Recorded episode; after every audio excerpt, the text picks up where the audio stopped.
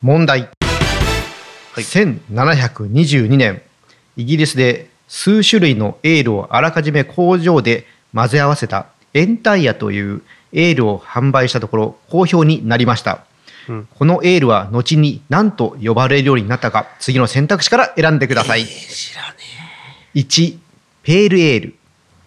2、うん。ブラウンエール、うん。3ドッペルボック。4ポーター。さあどれええー、知らないけどうん。ペールエールは、うん。確か淡いエールっていう話だから、うん。多分違うんだな。で、えっと4のポーターも、うん。荷物持ちのポーターさんたちが運んであのよたちが飲んでたからポーターってついたから、うん。多分それも違うんだけど、えー、ブラウンエールか？うん。なんだっけ？なんちゃらボック？えードッペルボック。えー、わかんねえマジでこれ。うわーどうしよう。えー、えー、ドッペルドッペルボックだっけ？ドッペルボック。ドッペルボックです残念。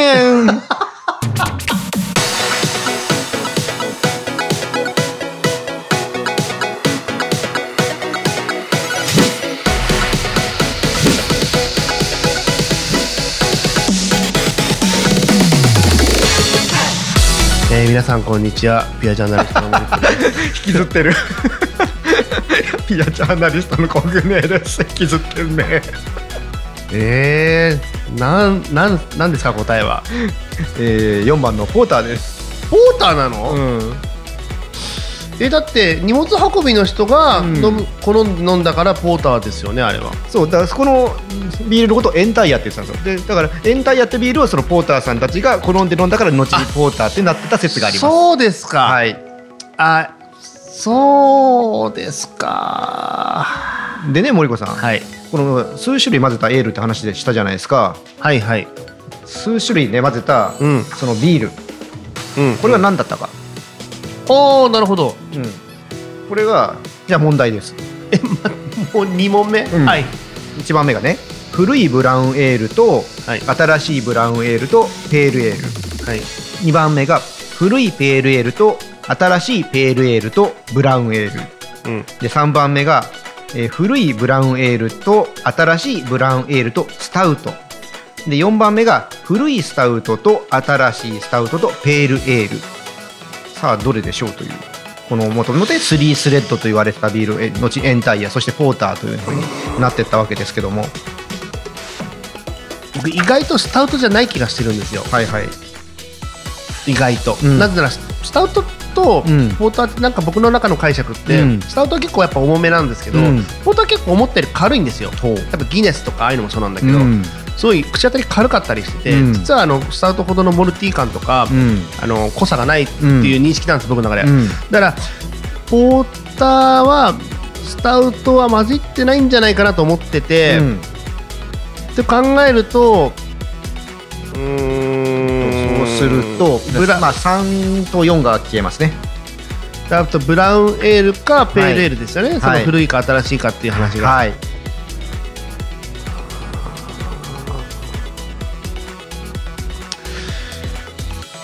古いブラウンエール古いペールエール古いブラウンエール古いペールエール。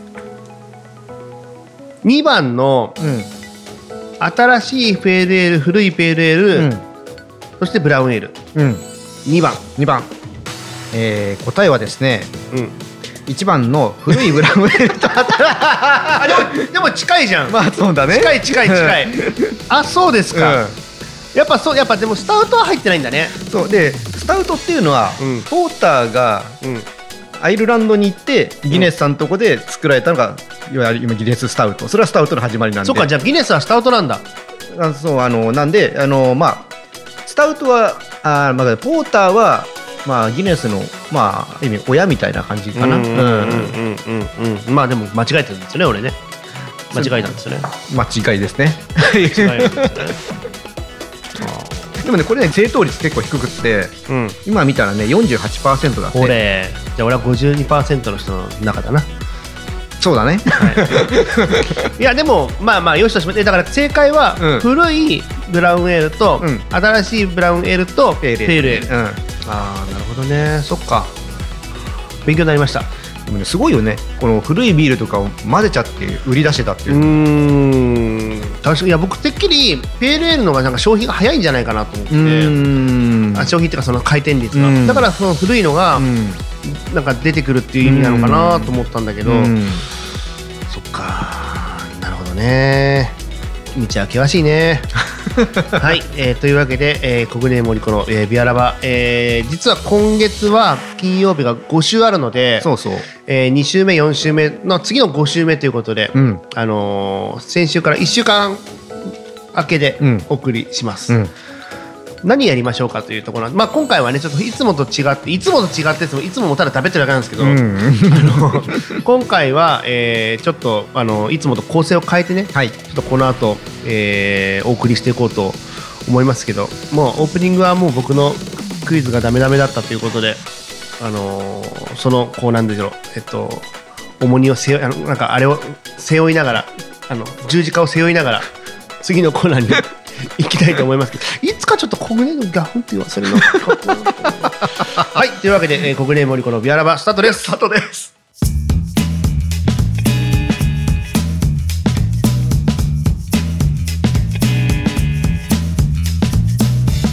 小暮森子のビアラバでございます。はい。はい、えー、もうクイズの結果は気にせずに5週目を楽しみたいと思います。じゃあ気分変えて飲みますかおそうですね。今回はちょっとじゃあ特別にあのー、コグネからのはい。おみやびやということで。はい。はい、何でしょうか？今回はねアメリカのニューヨークのブルワリーさん。うん。ブルックリンブルワリーのおおソラチエースをっていうあのホップね。日本生まれのホップを使ったビールですね。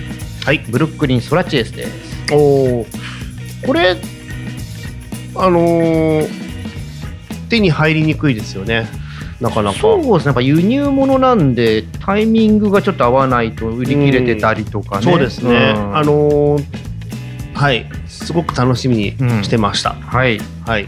ということでね飲んでみましょう、まあね、ソラチエースがねこう人気出たのまあいろいろあったと思うんだけど結構日本で言われてるのはこのビール。うん。うんここからソラチエースがうん。ね広がってったっていううんうん。ビールなのかな。これが、えー後に日本のあの木内酒造さんあの日立のネストビールさんですね、はいはいはい。こにこういう日本生まれのすごいホップがあるよというところで伝わってって、まあ、木内さんが、えー日本ニアというビールを作られて、はい、そうなんだ。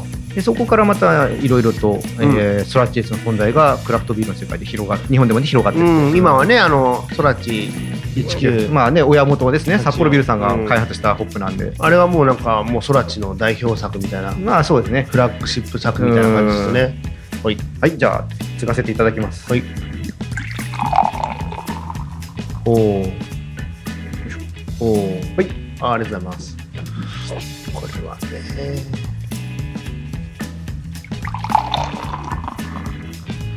あ思ったよりもフェイジーっていうか濁ってるんですね。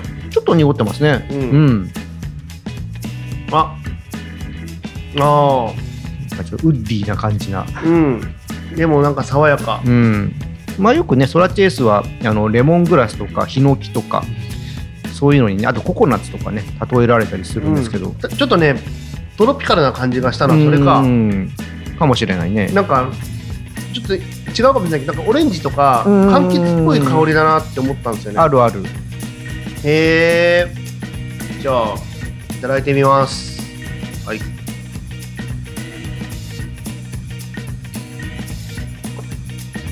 うん。うん。トロピカルじゃないですかなんか。トロピカルだね。でも結構すっきりと、うん美味いしい。でも後からそれなりになんかちょっとくるな、うん。あのアルコールこれ7%あるんですよ。うん？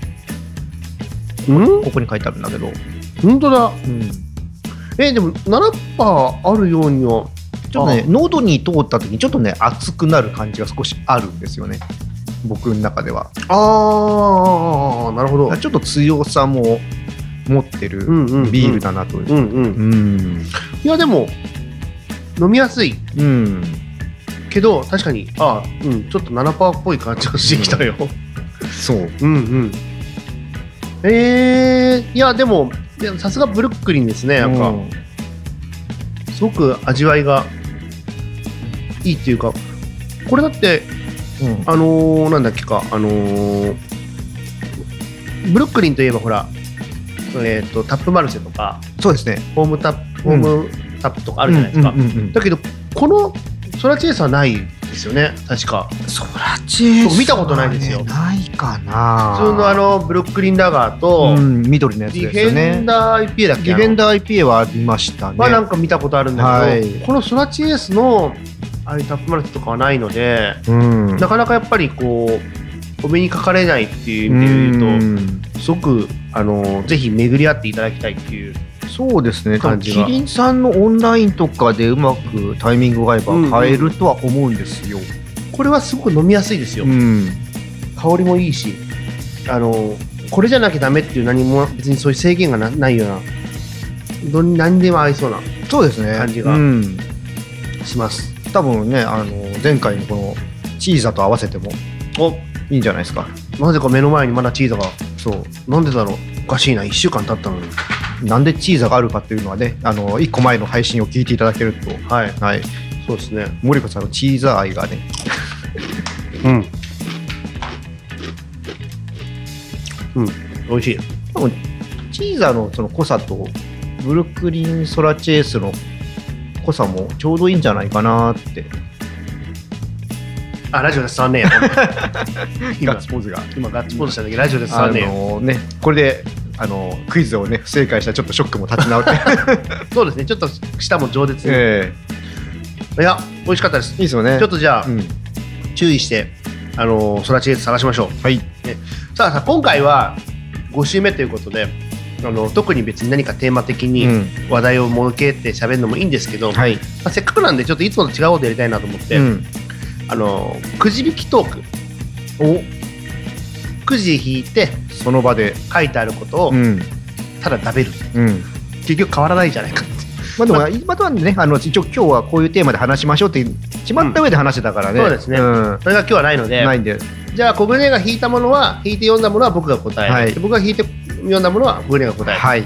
OK です。わかりました。じゃあじゃあ先小舟からどうぞ。はい。じゃあまあちょっとこういうのね。あの関係ないのも多分あると思うからね。ビールとは。ああそういう質問あるね。うん。はい。じゃあいきます。えービールだけにうん。苦い思い出を教えてください、えー、何それ。って自分で書いてあるんだけど。苦い思い出、うん苦い思い出苦い思い出。これ結構大変なんだな。俺いつも書く立場だからあんま答えたことないんですね。お仕事上はい。森子さんはねだ出す側ですもんね。苦い思い出。苦い思い出。あでも、ん。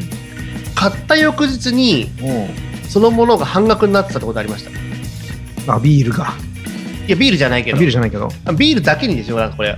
あビールじゃなくてもねこれね。あのー、なんだったっけな。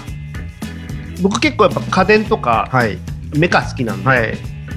あのーパソコンのうん。うんなんかああいうグッ道具とか、あああいうのが好きで確かハードディスクを買ったんですよ。ーはい、でちょっと当時ハードディスクでうん。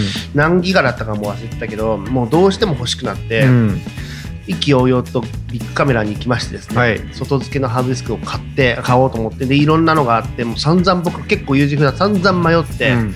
でこれにしようと思ってそれがあのーまあいくらだったかな？例えばじゃあ1万5000円とか2万円にしましょうか、うん。買って、うん。家帰って、うん。もう一気揚々と箱を開けるわけですよ、はいはい。いやーこれ買ったら嬉しいな楽しい時間ですね。早速こうハードディスクにデータを移していくわけですよ。うん。でもうパソコンの中すっきりしてあーこれでまた軽くなったって思って翌日にちょっと別の用事があって同じくやっぱビッグカメラに行ったんですよ、はい。あの行かざるを得なくて。うん。2日連チャン、まあ、昨日済ましときゃよかったのにと思いながら来て、うん。でたまたまそのフロアを通ったら同じものがワゴンセールで半額になってたの。あららららららららだから確か確か2万いくらだったと思うんで1万いくらになってて。それは痛いね。いやでもこれもうアマゾンじゃないから返品もできないしうんうわどうしようって悔しくてそれをもう一個買いました。まああのーね、予備があってねいいもんですからね。そうそうそうそう、だから今2個使ってうんます、うんうんうん。はい。そんな話でございます。大事なデータが飛んでしまったら大変ですからね。そう僕はやっぱり仕事柄パソコンがもう必須で、うん。その中にいろんな音のデータが入ってるので、はい。もうそれ飛んだら僕廃業します。ねはいなのでそれは飛ばせないようにちょっと今気をつけてるということで2個使いをしているという。きっとあの予備のためにもう一個買っときなさいっていう。まあお告げね。お告げだったんですよ。ああそうには思えない。はいじゃあいきまはーい。で今度は僕が答えるやつ。すそうっすじゃじゃん。じゃじゃじゃじゃん。にんにんって言うね。あ なんかこんなんばっかなの。ん？若かりし頃の赤っ端体験談を何か一つ教えてください。ああ僕ね23お早い。うん。か3か4多分3だったと思うんだけど、うん。その頃ってまあ今ね他にやってるちょっと医療系の仕事うん。行きながらまあまあ僕はあの理学療法士でリハビリの仕事をしてるんだけどその養成校に行ってたんですよ。夜仕事をしながら。で終わった後にまあみんなでクラスのみんなでねお酒飲みに行ってたんだけどその当時結構あの焼酎が結構ブームな時でうん。で僕は別にあのその時お酒はそんなにあの好きだけど、はいもう酔えればいいぐらいで,、はい。でその行ったお店が、うんまあ、焼酎のお店だったんで、うんまあ、焼酎飲んだけど自分で割るお店だったんですようん。自分で水割りとかお湯割りを作るああ、なるほど。うんはいはい。でただ別にそのお酒詳しくないから割り方って知らないんですようん。だから普通割るって1対1で割ると思ってたんですよ焼酎と水をね。はいはい。だから、でそれではい。まあ飲んでたわけですよ。うん。で僕夜間の学校だってね終わって9時ぐらいに終わるんですけど、うん。まあ食べてないんででそれでまあ飲み始めちゃうんで、うん。まあ当然酔いは回りやすい。ですよね。はいはい。って言ったらまああのいわゆるあの急性アルコール中毒になってしまいましあ、あらららら。たあのなんか変に意識とかはある程度喋れたりするんだけどもう動けないちょっと気持ち悪かったりましてでまあ近くのあの病院に救急車で運ばれましてうん。でそこであのクラスのみんなも一応ついてきてくださってうん。でやっぱちょっと一回夜寝るわけですよね、うん。でもうみんなと電車とかなくなっちゃったからみんな止まってくれてうん。そしたら寝たとこみんなで記念撮影を えー、恥ずかしいね。これを卒業アルバムに載せようって時にそれだけはやめてくれ。いやー、いやでも1対1は結構ですよ。本当お酒の飲み方を知らなかったんで、うん。今でねそんなことしないけどまあ今も濃いめ好きだけど。いやでもそれで言うとやっぱお酒の飲み方をじゃあどこで教わりますかって結構重要だよね。まあ失敗してて、まあ、そこは昭和のね考えだと、んうん。それで覚えていくみたいなのがあるけども、ん。でも僕もだってウイスキーとかを、うんああんなに濃いお酒だと思ったのは大人になってからでしたから、まあ大人になってからっていうのはその大人になってはお酒が飲める年になっうんてすぐには知らなかったし、だからなんかどっかで多分それを知る機会をうん。だ分かんないですけどビールだって、ういつどういうのがファーストビールかっていう、うん。あるじゃないですか、二十歳の日に、うん。親がじゃあ記念だから飲みに行こうかとかっていうのもあるとは思う。でもそこの最初の印象で次第ではもう一生飲みたくないと思うものになっちゃったりすることもあるかもしれだからないし焼酎はやっぱあんまり今今でも飲めない。怖い。ちょっと怖い。らそういう意味で言うとね初めてのビールビール講座じゃないけど、うん。初めてのビールを飲むための何かそういうのってあってもいいんじゃないですか？確かにね。お酒の飲み方、うん。まあ、この飲み方講座ほど堅苦しくなくてもいいけど、なんか、で、それで、あビールってこんなに最初から、僕らがその年、あまあ、年取ってっていな、うんうんある程度僕らも年をいってからクラフトと触れ合うじゃないですか。そうですね。まあまあ歴史的なものはあったからね。うん。うん。だけど、二十歳の頃にもちろんそれはね、今の時代じゃなきゃから難しかったんだけど、うん。今の子たちは今の年でも、二十歳とか21とかでもそれが体験できるわけだから、うん。その年にそとその年齢の時にこんだけ体験してて種類知ってれば、うん。もっと楽しめるのにっていうことがあるとすれば、うんなんかそういうのをやってもいいかもしれない、確かにね。大手さんとかがね、うん例えばそのうん初めてのあ二十歳になってうん。初めてのビールはぜひうちでみたいな、うん、そうそうそれでねお酒のまあ同時にちょっと危険性とかそういうのもね話しながら楽しむっていうのはやっぱやってた方がいいのかなとそうですね。ん。はい、なんかすごくいい話でまとまりましたけど。そう？あでもこれ私ねじゃあ次どんどんいきましょう。はい。しょはい。えー、いきます。はい、ここ最近で何か始めたことはありますか？えっと体重減ったって話はしましたよね。そう前回しましたね、はい。まあ、それに付随してるんですけど、あのーまあ、運動してますっていうのはちょっと漠然としすぎてるので、うん。それでそれで言うと自転車を漕いでるんですけど、それも別にあのエアロバイク、そうロードバイクじゃなくてうん。エアロバイク、うん。でもっと細かく言うとスピンバイクって呼ばれるうん。種類なんだけどあのー普通のエアロバイクってうん。20分30分漕ぐと、うん。もう、ま、あの熱っていうかその摩擦でうん。ダメになっちゃうのね、だけどそのスピンバイクって呼ばれるものはスポーツ選手とかも使ってる類のやつなんで、うん。90分ぐらい漕いでも大丈夫なの。っていうやつうん。を、えー手に入れまして、ちの家に今置いてあるんですけど、うんうん。で暇があるとまあでも最低20分。長くて40分。ああでもね。を、えーただ黙々と漕ぐとつまんないので、あのースマホから、うん。あのノリノリの洋楽をうん。かけてもらって、うん。それに合わせてそのテンポで足を漕ぐっていう、だからそういう1212っていううんテンポがうんその曲のテンポだったらそのテンポで足を漕ぐ、うんでたまにそれを倍速にしたりとかうんしてやるともう汗すごいっすよ。ずわーって健康的だね。いやいやただそれが実は9月の末はうん。期末、きまあ、半期末じゃないですか。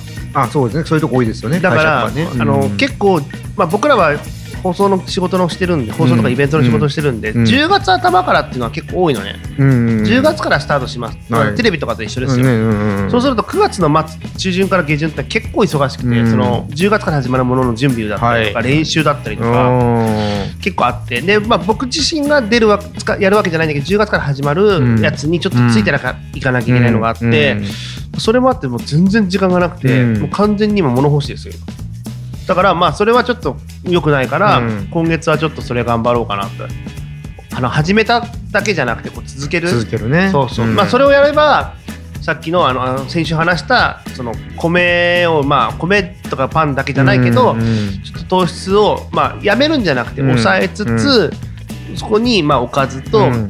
えービールを飲んで、うんえー増やしたカロリーをうん。そこで減らして、うん。失ったカロリーをまたビールで取り戻すみたいな、うんうんうん。そんなやつです。ね、その汗かいた後に、ね、あの前回紹介した小江戸のルリとかマリハラ飲んでごらん。おもうすんげえ爽快よ。おーいいっすね。だから今前はジムでそれをやってたの。うん。であの当然コロナだったから飲み屋もやってないし、うん。終わった後飲みたいけど飲めないし、うん。だ家帰んないい家帰る時にはもうその気分冷めてるんだけど、うん今家でできるから、うん。それはありですね確かにね、うん。えーじゃあそれ用意しておきます。ぜひ。はい。はい。ま。ままだまだやりますよ。はい。どんどんやります。よはい。何が来るかな？ビール以外で好きなお酒は何ですかビール以外で好きなお酒は、焼酎。焼酎。なのね、あの、もう一つ苦手な理由があって、うんあの、芋焼酎の匂いがち匂いがちょっと苦手。あーでも言いますよね。芋焼酎得意な人と苦手な人そこだってね。うんあだ多分それが起こる前まではそれなりに飲めてたんだけどやっぱちょっとあの芋臭さがちょっと苦手かな。だからし焼酎はあんまりあと紹興酒もそんな飲まないかな。ああ僕も紹興酒ダメですね。うん。ちょっと苦手です。やっぱちょっと甘いお酒はちょっと苦手 それは、えっとリキュール系ってこと？もうある最近はね。例えばあのカカシスとかさ。そうそうそうそうそうあそうですか。そういうことね前回も話したけどやっぱりちょっとすっきりしたお酒の方が良いからもともとなビール以外でっていうんだったら僕ウイスキーなんですよ、おおまあウイスキーは甘くないからね。うん。で最初の頃は結構あのピートっつったあのちょっとあのなスモーキーというか、ちょっと匂いがあの、独特なあのウイスキーが好きだったんだけど、うん。まあ、最近は結構シンプルな、はいはいはい。えウイスキーが好きであの家にも何本かちょっとウイスキーの専門家からちょっと勧めてもらったのを置いといて今は、うん。まあ、それをハイボールにしたりして。はいはいはい飲むのがありますね。へうん。ハイボール別に僕知らないで聞くんですけどちょっとあの、まあ、ちゃんと真面目に聞きます、うん。ハイボールは1対1とかそういう割合っていうといくつなんですか？僕教えてもらったのはあのグラス指2本分。トゥーフィンがね。うん。うん。であーがウイスキー。でそこだと割る。炭酸。らしいんですけど、うん。僕はそれだとすみません薄いんで僕は4本です。うわ。あのそうですか。最近お酒仲間からはあのコグボールって呼ばれてます。うん。いや僕結構お酒弱いんで、うん。1本ですって今オチかなと思ってたら、うん。まさかの4本が出てきて濃い方が好きなんですよあーでもその分だってたくさんはいかないですだから。でもやっぱハイボールってなんだろうな結構飲めちゃうんですよね。へえあそうですか、ん。あーじゃあ合ってるんだね。うん。体にだからまあ麦の方が僕は多分相性がいいんでしょうね。うん、うん。だだとしたらもしかしたらあの麦焼酎とかさ、の方がまだいけるんだと思うんだけどね。あのちょっと脱線かもしれないけどあの大分に金八っていううん。カネルに八筋の八の、金八っていはい。う焼酎がある、うん。麦焼酎なんだけどそれはね麦チョコの匂いがと味がすへる、えもう麦チョコのあのなんていうの麦チョコってあの麦じゃないですか、でチョコがちょっと甘みじゃないですか、なんかあれねああのあの感じ？ん。ちょっとごめん、麦チョコしか本当言えないの。麦チョコなの麦チョコの味がするの。ででもすごく美味しいですよでそれはやっぱりストレートっていうか、うん。あのロックで飲む飲んで、うんうん。チェイサーで水入れるのが一番いいかな、うんそうおすすめです。じゃあトラウマ克克服まあ別に。あとはうち黒糖焼酎は飲むな。あー。沖縄の方に近いっていう。はいはいはい泡盛とかはまだ飲めるかな。うん。黒糖焼酎だったらうん。まだちょ焼酎苦手な人でも。うん。でちょっとあのシークワーサーっていうか、はいはいはいはい。濃いめのちょっとね。ねレモン汁みたいなのかけると。ちょっと酸味のあるものそうそうそうそう。金八おすすめです。はもうちょっとメモしておきます。はい。はい。い。じゃあ次いきます。はい。はい。さあ。こんな感じでいいのかな、大丈夫かな、じゃない？いきます。はい。えー宝くじが当たったら何したい？えハワイに越す シンプルだね。あの間違いないですね、うん。あのなんならハワイ島のコナブリュワリーのすぐ横に住みます。っていうのは嘘ですけどあでもやっぱりあのーなんかあのまあ別に僕はたまたまねビールがコナが好きでいますけど、やっぱあそこの国のこう国っていうかまあその島の文化というか、カルチャーとかも結構、あの好きですし、えー結構なんかあの何でもまあ何でもそればっかりは無理なんですけどでもやっぱその陽気にうん。過ごそうぜみたいな、うん。あきっかあの金曜日になるとあもう金曜日だね。週末は楽しもうとか、うん。で月曜日になると1週間の始まりだみたいな、うん。なんかそういう姿勢があって、うん。それがすごくなんか、うん。まあ毎回そうはいかないとは思ってもでもなんかそういう気持ちでうん日時間を過ごしてるこあの国民うん住民性っていうんですか、うん。まあなんかすごい素敵だなって、う。んまあ物価が高いのがちょっと難点ですけど。そうですね。そこはありますけどね。うん。で物価が高いなりにじゃああの雇用とあの、うん。賃金も高いのかっていうと、うん。そこでまででもない実は、だうん。からやっぱりその格差ができやすい町では、うんてか島ではあるんですけど、ただまああのーそれでもやっぱり暖かいとこだし海も綺麗だし、うん。えー、と食べ物とかも美味しいし野菜とかもね。そういう意味ではいつか暮らしたいなとは思ってますけど、まあねもうどうなるやから。だからまあせめて旅行だけでも行けたらいいなと思ってますので、まあ、宝くじが当たったらそれかまあもしくは国内で納めるんだったらまあちょっとあのー近場にまあ僕はちょっとねそうやっぱラジオの制作の仕事をしてるんでやっぱちゃんと機材とかをちゃんと置けるスタジオとかスタジオまで行かないけど部屋が欲しいですね。それは僕も欲しい。え？ああそうね、うん。なんかその、うん、まあ今はとりあえず家に置いててもしょうがない。家家だとちょっとあの何もできないので外に持ち出せるような機材しか持ってないんだけど、まあ、それらはあくまで外用の機材で、うん。家だったら家でもう常設のこいつらでできるみたいな、うん。もう据え置きの、うん。もう電源パチンパチンパチンって入れればもうすぐできるような、そういうのがしたいででそこで例えばこういうビアラバとかもそうだけど、なんか好きにやれるよううなん。ものができるといいなーって思いますけどね、そもそも宝くじって買う？宝くじね買わないっすね。俺も買わないですよね。自分で出しといてなんだけど。いやいやなんかねいやほあのーうん買わないですね。あで僕ビッグは買ってる、あビッグ買ってます、うん、スポーツあ振興のために。あー僕もね一時期ビッグとかトトとかはやったんですけどちょっとね宝くじはあのーなんかねなんか買わないっすね。なんかうんなんて言ってるのかな。もちろん夢を変えたいんだけど、なんか結局このほらよく西銀座チャンスセンターとかで、はいもうすんごい数買ってる人じゃないですか。いますよね。ああいうのをニュースとかで見ると、うん。なんかそこまでしなきゃいけないのかって思うと、うん。逆になんかちょっと気持ちが乗らないというか、あそこい僕一回だけ買いに行ったことあるんだけど、うん。みんな買う量が違いすぎてはいはいはいはい。なんかすごい恥ずかしかった、あ だからもちろんあの中に1枚うん入ってるんでしょうけど、うん。ただなんかそれとまたその多分ビッグとか、うん。ああいうのとはまたちょっと違う。まあギャンブルはいいか悪いかわかんないけどうん。なんか確実にやっぱりちょっと夢をいい意味で追い求めた方がいいのかなと思うので、宝くじまあせめて買うとしてもちょっともうちょっと小口のやつあるじゃないですか、あのうん都道府県だけのはいやつとか、はいはいはいああいうのでいいかな、まあ、うん。1億2億当たらなくていいから、まあ、1000万2000万ぐらいのうん。ものだったらいいけどまあそれすらもね、うん。まあなかなかね。なかなかうん。期待せずにって感じですかね。はい。はい。じゃあもう一個ぐらいにしときましょうか。ましょうか。はい。はい。はい。じゃあ。じゃじゃじゃじゃじゃんじゃんじゃん。じゃじゃじゃん。はい。おなんだろ一番一番好きなうんスタジアム。う、まあ、なんすかこれ？うちらで野球好きですからね、はいはい。なんすかこれ？一番好きなスタジアムどこだろうなこれ自分書いたんだけどどこだ？ああでも楽天のところ宮城ああ、今だったらあそこは楽天生命パークですね。うん、あそこはいろいろ遊べるしね。はいはいはい。うん料理とかあのフードとかも結構うん充実してるし、ビールもあるしね、うん。あそこはいいっすね。ああ、なるほど。うん。天然芝だから綺麗だしね。グラウンド見て。そうですね。うん。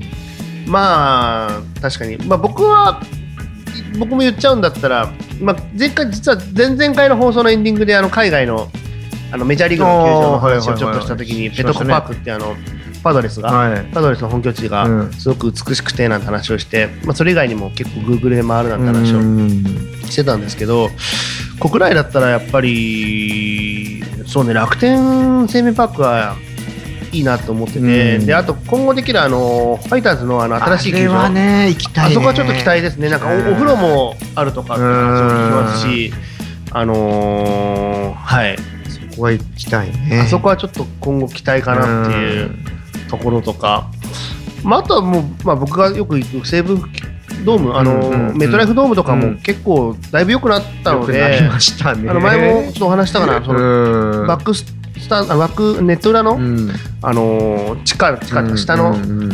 あのラウンジにはぜひ行っていただきたいなって。うん。思いますけど、まあ、ただちょっと駅から駅が駅前なんですけど駅までがちょっとね、あのー都内から。池袋からだと何分ぐらい？40分ぐらいですかね、まあまあ直通のぐのらい。急行とかがあればうん。40分ぐらい。うん各駅でも50分うん。ですかね、決してそんな遠すぎはしないんですよ。極端に遠くはないですよね。変な話だって池袋新宿から千葉千葉のマリンスタジアム行くより近いですからね、うん。全然近いと思うよ。ただなんかあっちの方がなんか街中にあるからうん。すごく都会的なアーバンなイメージありますけど、うん。でも実はそうでもないっていう。まあそれこそ会費ばっかりからあのマリンってそこの間にはそんな何もないよそうですか？道。うん。おまあ、あそこもオフィスとかまあね多少コンビニとかはあるけども、うん。その途中に何かが楽しめるって場所ではない、まあ、歩いて僕はぶっちゃけバス乗りますけどね。100円払って。で乗んない俺。頑張る。あの早く帰りたいんで。あのどあの、ま、あのすごい混んだところで帰りたくないから早く帰りたいんです。もうバス乗っちゃいますけどね。まあ僕結構会費ばっかりじゃなくてあの総武線の幕張本郷から行くのであー本郷あっちあっちはバス乗んないとダメなんで、はいはいはい、はい。まあそうですね、うん。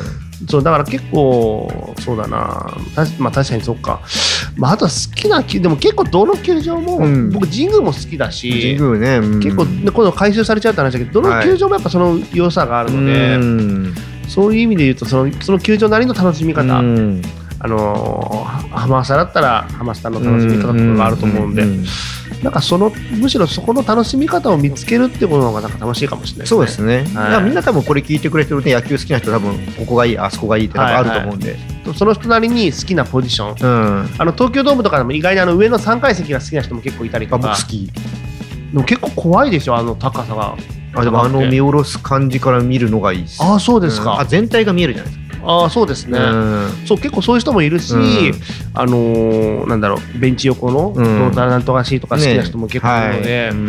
や本当様々だしその様々なその人のなんだろう需要にちゃんと応えられる席を作ってんだなーっていうのが、いや本当ねみなあのー最近はスタジアムはねその辺は頑張っていろいろ回収してね、そうですね。魅力的な席作ってますよね。だからあのメトライフドームでいうとブルペンが丸見えなんですよねそこはね。でブルペンの横にブルペンかぶりつきシートっていう。あれ今年からのやつだっけ？今年から。で、まあもともとは席はあったんですよ、うん。だけどそこにカウンターを作って、うん。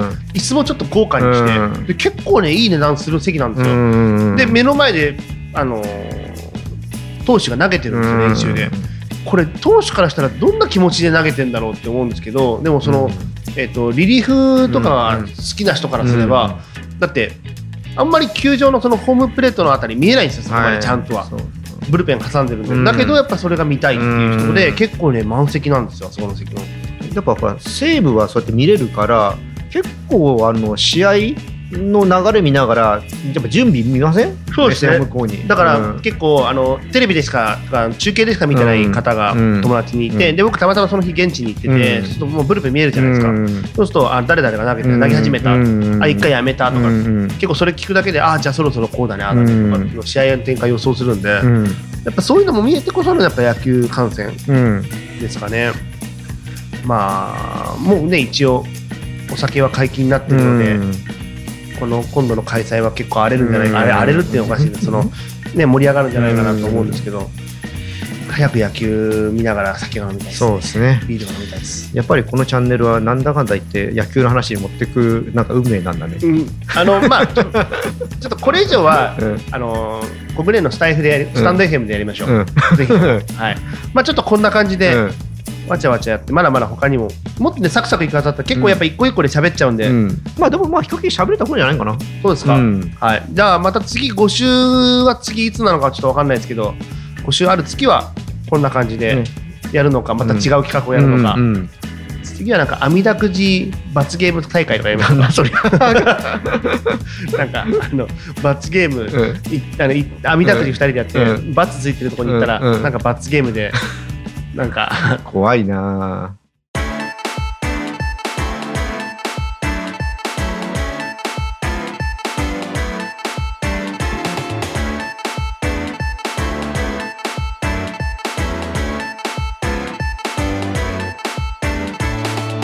リアラバエンディングでございます、えー、5週にもなりまして、えー今回は特別編ということでくじ引きトークでお送りしました。どうでしたか？ここで、まあこうねお題をパッと出されてそれで答えるっていうのはうん、なんか今までねほら考えながら今日こんなことをね喋ろうとまた全然違う展開になるじゃないですか、はいはいはいはい、まあ俺は面白いですよね。そうですね。だからまあまああのまた5週今度ある時は、まあこれをまたやるのかまあ何かしらね。さっきのうん。言ってた網だくじ罰ゲームをやるのかそうそう。怖いよそれは、考えましょう、うんはい。それでねあのちょっと今これ目の前にね今日のねあのおみやビール。はい。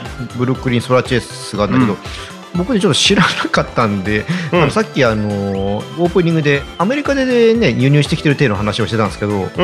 これあの今キリンさんがライセンスを取ってるんで、はいはいはい。あのここにねあのラベルに国産って書いてあった。だからこれ国内で作ってるんでおまあだおそらくじゃあああんま見ないのはその辺のなんでしょうね売れ行きとかそれを見ながら多分作ってるんだと思うんで、問題かもしれないねはいあでも国産だったらもしかしたら手に入る。まあ多分手に入りやすいと思うんですよね。けどたまたまうん。今タイミングとかうん。そのズレでうまく出会えてないかもしれないので。うんいやぜひ皆さん出会って飲んでみてほしいですね。はい。はい。なんだ国産か。まあだからねちゃんとまあそういうね味の管理とかそういうのはねあの本国の方の人たちもしてると思うので、うん。ものとしてはねあの本当ねあのもし何かが違うしてもなんかなかなかその下で分かんないのとかねそうレベルだと思いますけども。なんか同じパターンでほら例えばなんだっけあのハイネケンとか。あそうそう逆もありますからね。うん。ハイネケンがこっちで作ってるのも同じ。あとなんだっけ結構国内で作ってる海外ブランドっていくつかありますあよね。りますね。ライセンス。スを取ってね、うん。はい。だそうなってくるとじゃあ本家のこの子たちはどんな味なんだろうっていうのがあったり、うんその逆、うん。あのー一番搾りとかもね、今うん。海外であるけど、うん。じゃあ海外の、えー、キリンの工場とかで作られてるっていうのもあるので、うん。その子たちがじゃあ今度国内のうん。ビールとの味がどういう違うんだろうっていうのを飲み比べてみたいなと思う。そういうのもやってみたいですね、うん。近々行かないですか海外？いやー近々はないかな。買ってきてくださいよ。お使いで。そんなね隣近所に行くわけじゃない。そっかそっかそっか。まあ僕もだからね何年後になるか分かんないですけうん。どハワイに行くことがもしあまだね次あれば、うんあのーいつもはあのー粉ビールを、はい。あのー許す許される限りで買ってくるんですけど、うん。そこの中に1本ぐらいはちょっとキリンの一番搾りを、ま、曲がりね、まあ、混ぜてみてもいいのかなとは思うので。向こうってさ缶でかいよね。ああいやでも500缶とあの330缶ですか、うんあのちっちゃい缶がほとんどですよ。なんか。500よりもうちょっとなんか大きいようなイメージあ大きいのかがな。だからほぼほぼ手に取らないわけですよ。まあねあるんだぐらいしか見ないハワイに行ってうん。一番搾りを飲もうとはなかなか思えないんですよ確かにねそれはしないよね。一番搾り飲むならもっと違うビールを飲みなさいよっていうことなんだけど、ねそうだよね。一周回って、うん。でもこの子たちは日本から持ってきてるビールじゃないんだから、これをあの飲み比べたら面白いんじゃないかなっていう発想なんですね、そうだよね。だからちょっとそれは今度やってみてもいいし結構だからレストラン行っても、うんあのドラフトビアのとこにうん「キリン」って書いてあるんですよ普通に、うんうん。キリン一番一番キリン一番って書いてあって、うんうんでもわざわざ一番搾りもなって言って、うん。普通頼んでなかったんだけどよくよく見ると金額は明らかに安いんですよ。うん。ってことはこれ輸入じゃねえなってなるので、うん。おそらくそういうドラフトもおそらくあのアメリカの方で作られてるキリンビールだと思うのでちょっとね試してみたいなっていう気持ちはあるので、まあちょっと僕の周りになかなかハワイに行く方がいらっしゃらないので自分が行くしかないんですけど 行く時はちょっと頭に入れていこうかなと思いますが、はい。はい。えー、とというわけで次回は11月の、え2週目。そうですね。に、えーお届けします。まあその頃はねだいぶもう昼間の気温も少し下がってきて寒いって話もね。夜なら寒いので、うん。まああのーどういうお話をするかはまだ決めてないですけども、うん。あの何かのお供にうん。お聞きいただければと思いますのでよろしくお願いします。はい。はい。というわけで、えー、小暮森このやらは、えー、第5週目特別編。はい。まあ特別編ほど特別なことしてない気がすまあるけど、ね。はい。うん。はい、お送りしたのはビアビアジャーナリストの、えー、森子と。はい、ビアジャーナリストのコグネでした。森子さんは次回、えー正解することができるんでしょうか。勉強しなきゃ。で、最後ちょっと落とします。